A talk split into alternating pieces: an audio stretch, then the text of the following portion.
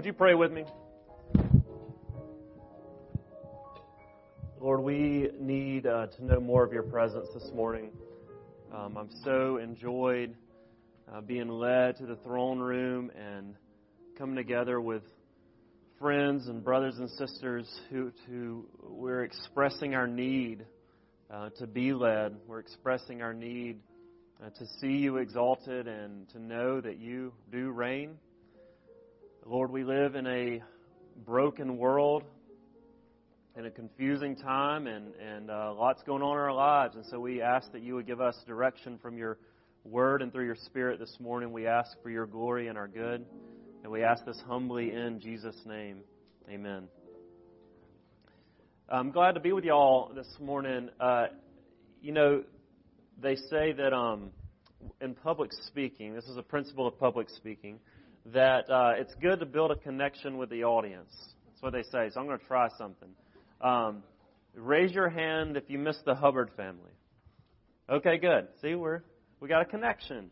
Uh, I, I miss them, and uh, every time I come here, I think of them because usually when I'm here, you know, Iris is running around or Jonah just climbed out a window or something, and um, and, and I, I miss the Hubbards. I, we so I, I work at UAH with RUF, and I've been there. Um, this is my fourth year, which is unbelievable to me. So so the freshmen I started with are now my seniors, and they're about to graduate. And Roy had been here a couple of years before me, and and had has been a good friend, and so is Alex. Uh, Alex is a part of the hiring team that, that brought us to Huntsville, and so um, I always tell our students when they meet Alex that if you don't like me, it's it's his fault. He's the one. He's the one who did it.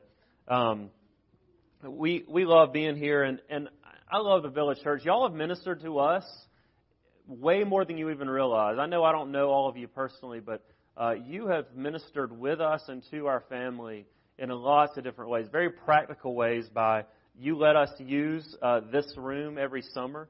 We have summer RUF at the Village Church uh, during the summer where we spend seven, eight, nine weeks in here with all of our students. Um, we have A&M involved in that and UAH students, and we go through a study. So thank you for that. Uh, you have been um, supporting our ministry now and praying for us and being financial partners in our work over at UAH so grateful. You minister to some of our students who come into this church as well. Uh, and even now, I, I, would say thank you on behalf of RUF for continuing to minister at A&M uh, during the semester while they're kind of in the hiring process for the next guy.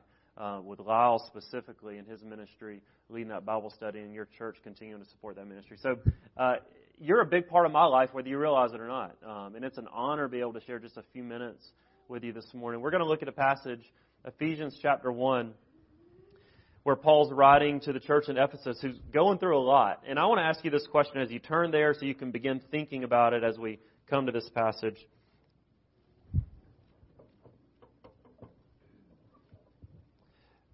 If I were to ask you, what is it that you need in your life right now more than anything else? I'm curious of how you would answer. Come up with an answer to that question in your mind. What is it that you need in your life right now more than anything else? if I would, um, if I were honest, I would probably, I want, want to think about this. I would, right now, I would probably answer uh, uh, a little more time. You, you got those seasons where you just, where did the day go? Where did the week go? Where, where did my to-do list go? It's still there. And, and you just need more time. We, we're in the season right now. We've got a five-year-old and a three-year-old at home, girls, and, and at the end of the night, Kelly and I just look at each other and we're like, how do we how do we clean up? How do we? You just need more time, right? Um, maybe for you it's another dollar. You need some more money. Um, famous quote from John D. Rockefeller when someone asked him, uh, "How much more money do you need?" and he said, "Just one more dollar." we, we all kind of have that feeling. It, it may be a, a deeper place. I, if I were to ask our students right now, probably a lot of them would say they need the right co-op, the, the internship. They've got to have the right engineering job this summer, or their life is just over as they know it. They've got to get in the right track right now. Uh, many of them would say they've got to find they've got to find that relationship. You know, the the window's closing and college is coming to an end, and they feel this pressure that they've got to pair up and you know I'm happy to help with that process as much as they let me, but You know, we've all got the th- what is it for you? It, it may be for you, you need direction. You're in this place in your family or in your career where you just need to know, God, what, what do we do with this? Where do we go next? Maybe it's comfort. You're going through something really difficult right now. Uh, you're facing some kind of sickness, or even uh, you've, you've perhaps even been through death of a loved one, and you, you just need comfort. I don't know. I, I don't know how you would. And, and let me just even ask as a church, to the leaders of this church and, and to you as a congregation, what is it you need at the village church right now more than anything else? What is it? That's the answer Paul that's the question Paul's answering in this passage as we come to it.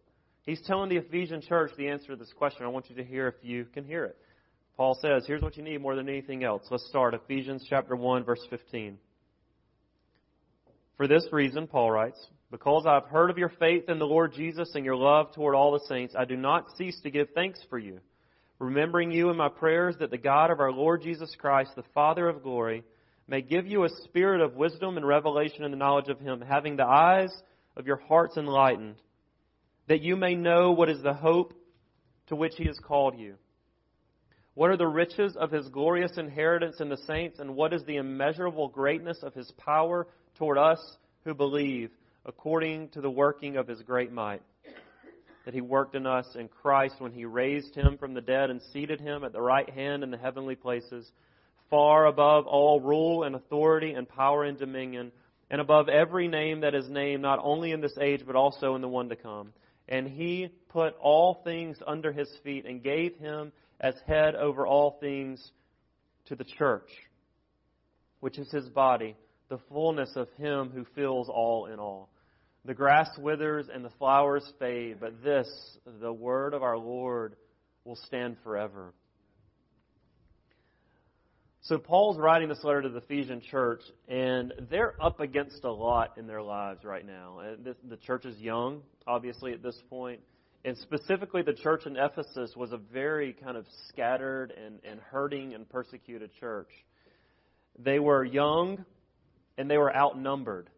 Ephesus was known to be a city of cults. And the cult worship was far bigger than this worship, and they felt... Um, they felt like they didn't really have a place in the city. You know, they, they were very much outnumbered. And many of them were losing relationships and probably jobs and those kind of things because of their faith. And their lives were even on the line. They were persecuted in a very real way for their faith. And so Paul writes this letter to encourage them and to teach them what they do at this time in their lives as a church. And he answers the question, what is it that they need more than anything else? But he doesn't answer it the way that we would answer it. You know, he might write to a church like that and say, here's, here's what I'll, I'll pray for you. Here's what you need more than anything else. I will pray that you won't be persecuted, that you'll be protected. But that's, he, he doesn't actually say that. He doesn't pray that they would have, you know, this tremendous growth all of a sudden so they could take over the city. He doesn't pray that. He doesn't pray for the right political leader to get in place so that they can, you know, live a little more comfortably. Those aren't the things that he's saying that's what you need more than anything else. Instead, he prays that they would receive wisdom of the power that they have in Christ. And I would say that actually is the thing that we all need in our lives right now more than anything else. Behind every other every, every answer you came up with, I'm sure is a great answer. But behind it, what you really need and what I really need and what this church needs more than anything else is the power of Jesus Christ. And so, what I want to show you is three ways that Jesus' power breaks through into our lives this morning. Um, the first is how, how the power of Christ uh, comes into the darkness into our, in our hearts, how the power of Christ comes against the darkness of our worlds, and how the power of Christ comes into our churches. The first point is by far the longest, so don't get like stressed out if I, you know, get say point two when we're looking at your clock. Um, the, the first is the biggest because we need to see the power of Jesus in the dark places in our lives where we struggle. We go back all the way to the creation story for this one because in the very beginning, in the beginning was two things God and nothing. In the beginning was God, and there was nothing but darkness. And into the darkness, God spoke, and he scattered the light away. But the thing is, darkness kind of came back into the story in a very real way when Adam and Eve sinned in the garden. Darkness entered into the garden, into their hearts, when they made a deliberate decision to walk against God, and they fell and they fell hard, and they were cast out of the garden. And ever since that moment, darkness has become a regular theme of all of our lives and all of our hearts too. We are born into this sin. Lyle even read that earlier from Scripture that we are born into this place where we have sin in our hearts, where we have dark places in our hearts. And the same thing that Satan did to Adam and Eve, he continues to do for us, and that is hold out something that looks appealing, that sounds mostly right, and then we take and we consume, and then we miss God.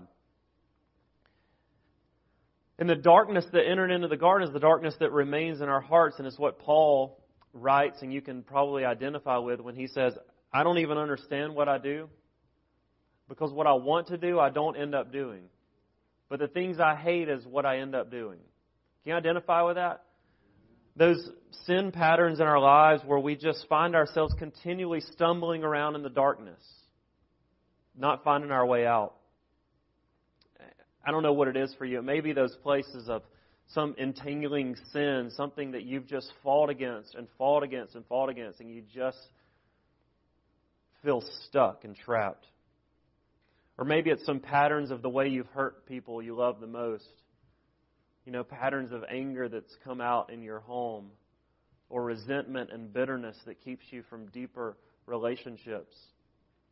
Those dark places, maybe it's the dark place of fear where you're just paralyzed by what's next, scared of the future, or the fear of people. You fear, what does everyone think about me? You're continually living in that dark place of what's my reputation to this group of people. Or maybe your fear is that you just are never enough. There's something uh, I, that's really changed my perspective on ministry in my own heart over the last couple of years is I've just learned more about the areas of shame and guilt and the difference between these two. And there's a researcher psychologist named Brene Brown who does a lot of work in this area. And what she says is the shame in your life is the never enough in your life.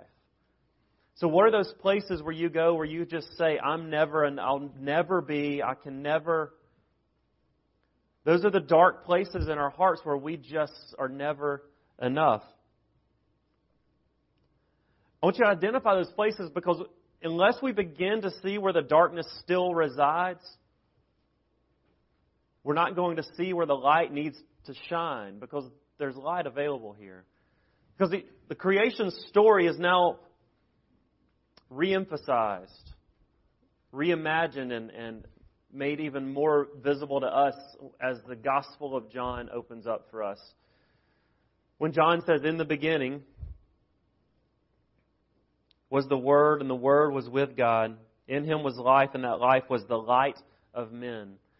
I was reading not too long ago, um, we have the Jesus Storybook Bible uh, for our girls, and we were reading the story of the fall, um, or I was with Lucy. She's our five and a half year old.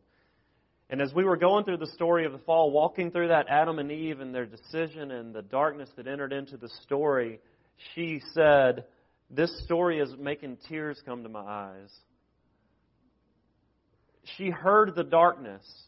And then she kind of paused for a second and she said, But that's okay because Jesus is coming. It's true, right? It's okay because Jesus is coming.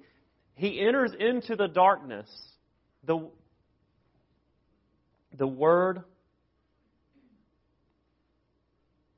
in the beginning was the Word, and the Word was God. In Him was life, and that life was the light of men. And the light shines in the darkness, and the darkness has not overcome it. Listen, Jesus' coming to earth is Jesus' entering into the darkness.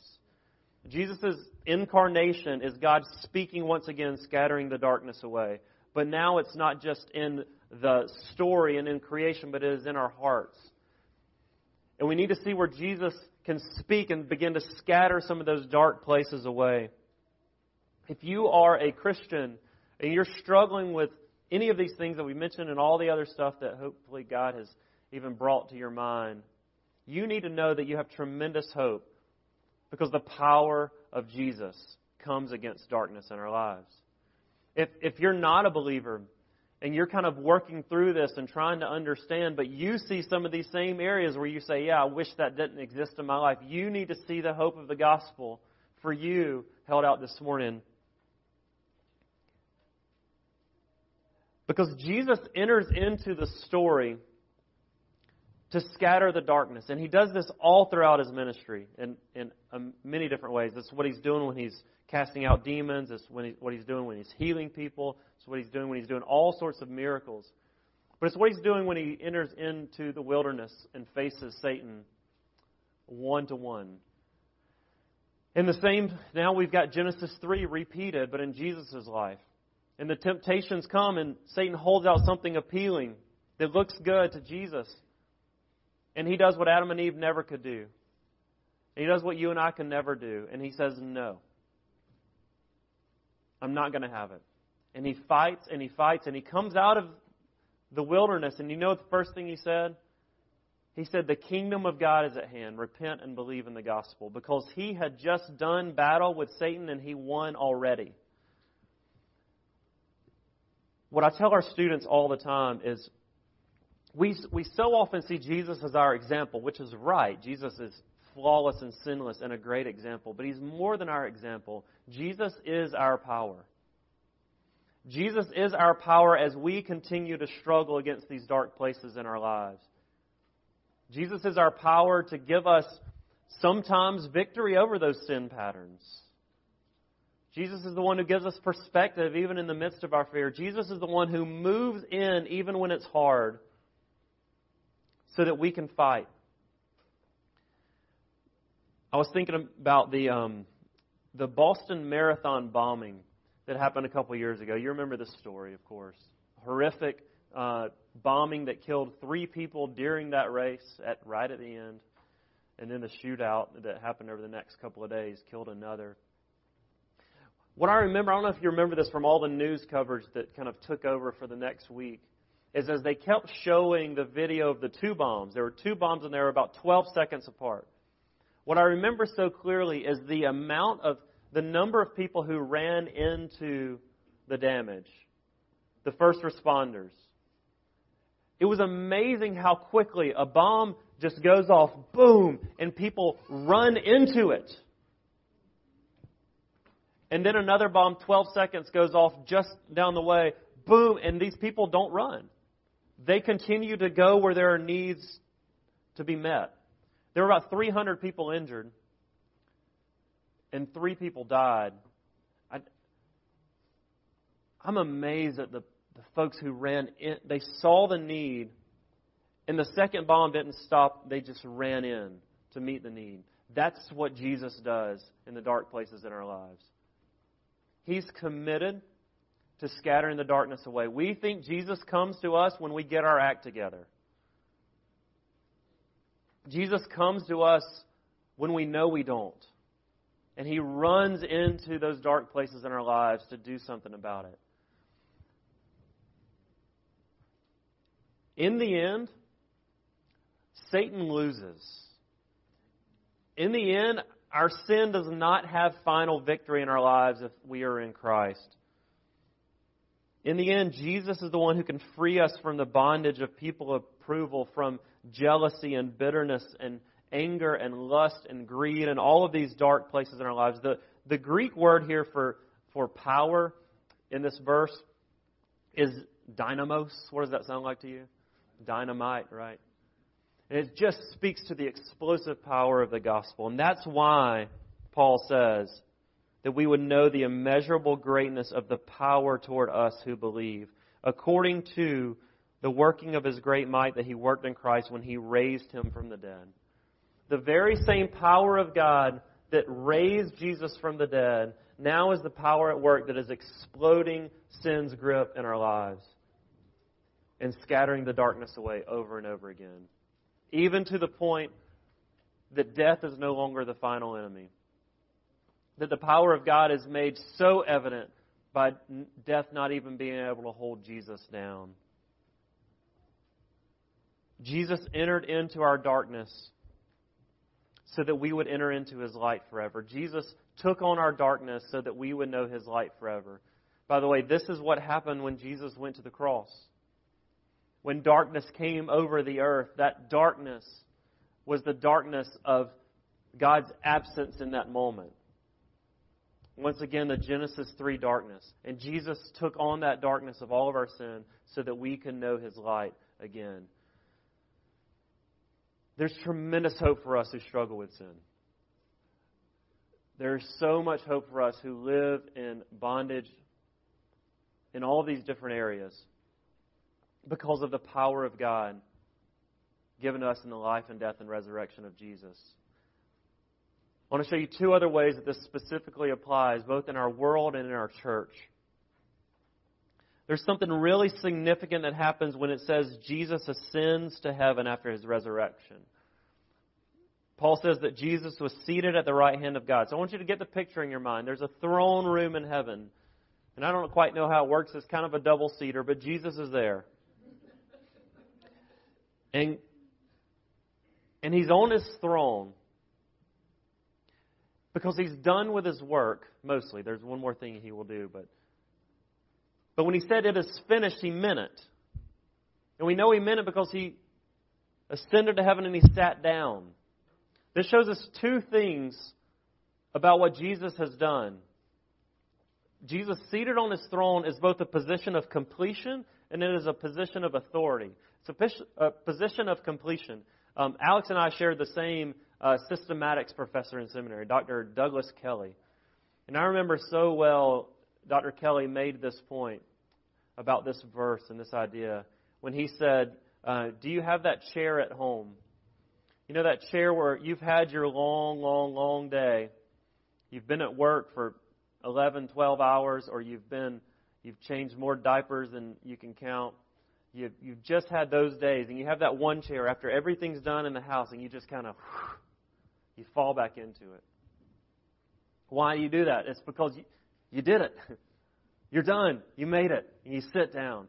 He says that's the picture of Jesus taking a seat on his throne. He's come to do what he promised to do, and he did it, and he sat down. It's a position of completion. His work is done. Your sin really has been dealt with. That's the first thing the seat means. The second thing is it is a position of authority. We sang it this morning, right? He is exalted. The king is exalted on high. Verse 20 says, Jesus is seated at the right hand of God in the heavenly places, far above all rule and authority and power and dominion, and above every name that is named, not only in this age, but also in the one to come. And he put all things under his feet. There is no other authority there's no authority in heaven or on earth that is above the rule and the reign of Jesus. There's no other dominion that Jesus will ever submit himself to again. There's no other rule that Jesus doesn't rule over. Abraham Kuyper famously said, There's not a square inch in the whole domain of human existence over which Christ, who is sovereign over all, does not cry, Mine not a square inch over which Jesus Christ doesn't cry, Mine. This should bring tremendous comfort to our lives because we live in a troubling world.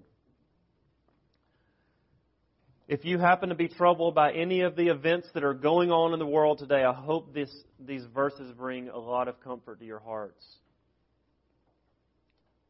And I know you are troubled. One, because I am, and I have a feeling we're not that different, but also because I see your passively aggressive Facebook posts. You know, I, I hear the murmurings in the hallway. We we got a lot to complain about. We got a lot to be troubled about in our world. This passage is telling us that ISIS is not in power. That terrorists are not in control that our own government, no matter what you think about it, is not ultimate. It's not the final power with its good qualities and bad ones. That your boss isn't the ultimate boss, right? We have a greater authority, a greater power. Jesus even said, In this world you will. You will have tribulation, but take heart. I have overcome it. I've overcome this world. Jesus is seated in a position of authority. He is in his rightful place as king. He is sovereignly ruling over the events of our day. And nothing that is happening is happening outside of his rule and his reign. And this should lead us to do two things, I think. Two things I don't do well. I'm not saying this as if I do them. But two things that knowing Jesus is in authority, it should lead us to rest well and pray more. Right? We should be able to rest a lot more. And I don't mean sleep, I just mean in the turmoil of our hearts and our anxieties to rest and say, Jesus, you got this. You're in authority. Over our children, over your wayward adult children, you know, over the hard stuff in our lives and our workplace, Jesus is in a position of authority. And it therefore should lead us to pray more. Because what's amazing is we now have direct access to the one who's in a position of authority. He hears us, He listens, and He answers.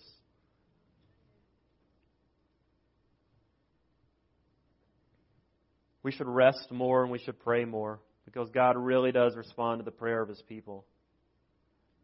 Jesus is in heaven and He is at work even right now. He is working all things out for His purposes and His glory. And you should know that He has chosen one specific tool out of His giant toolbox to work out this plan most specifically. And that tool is what we call the church. That Jesus is at work even now, scattering darkness away in our world, and the way He's doing it, in a very specific way, is through this thing. As strange as it may seem sometimes, God has chosen to put people together in a church and in the church at large to work out his purposes in this dark world. And so I want to close with talking about Jesus' power in the church. You see that in these verses too, verse 22. And he put all things under his feet and gave him as head over all things to the church, which is his body, the fullness of him who fills all in all. Most New Testament scholars agree that Ephesians is just it's a letter about the church. Over and over and over and over again, it is a letter about the church. How Jesus loves his church, how Jesus died for his church, how Jesus ministers in his church, how he uses his church. Um, I taught through Ephesians last spring with our students a year ago for the whole semester um, because college students don't love the church for the most part. There are some that do, and I'm, I'm thankful for that. But I'm learning, realizing more and more that college students are becoming more and more disenfranchised with church. And I've got some theories on that that I can share with you for what it's worth. Part of it is I think the church has blown it in some areas, and they see it. We all know of at least five scandals we've lived through in the church in our lives. At least two or three. I've got a few. I've got horrific stories of church stuff that I've been a part of, that I've seen. Divisions and splits. My church split in the 90s, 1990s, over racism. Just split in half. It was horrible. I didn't like the church in college either. We've seen leaders make decisions and do things that students have seen this too. You know, they've seen the church and they've seen its problems. Also, I think the church has largely become defined by what we're against more than what we're for. There's times for that, of course, but, but sometimes that's all you hear is what we're against. I think even students today, uh, they're, they're questioning kind of how we allocate our resources. You know, they, they see where, where the money's going and, and, and they have questions about it. I'm not saying all these things are totally legitimate, but that, that's what I'm hearing. I actually do a um, do a seminar. I get to teach on this a lot because this is a huge passion area of mine.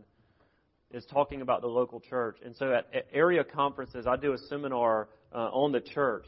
And I do it to make two big points. And the first is I'll name those kind of things and give stories.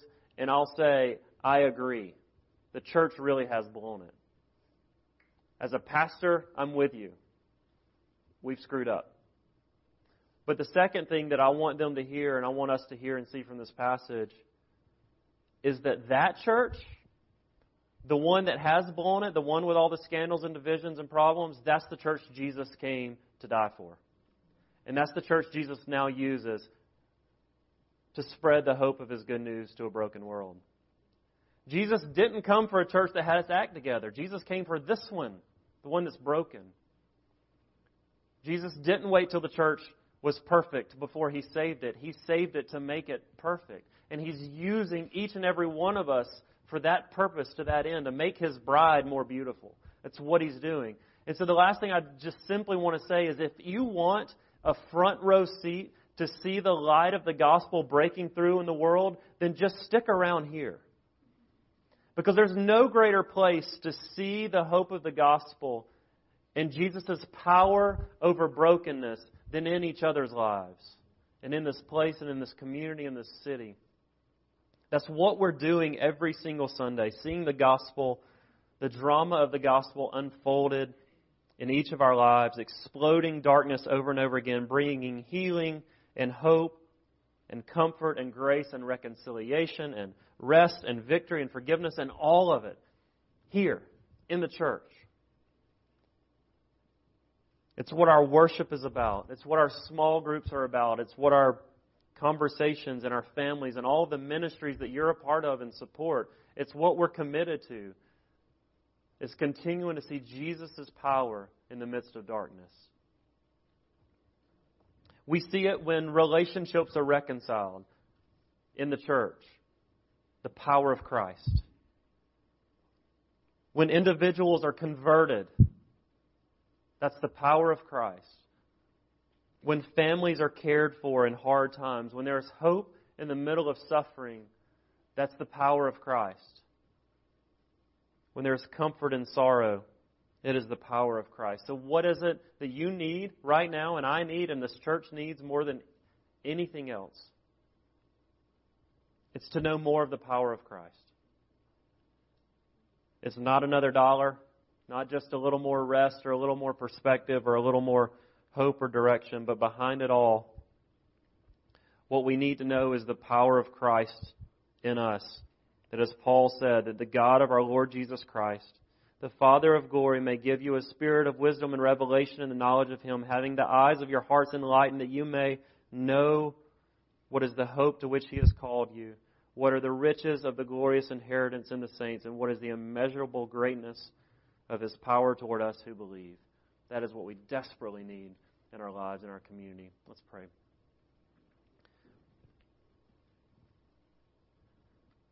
Jesus, I pray that you would break through our darkness in our hearts, in our homes,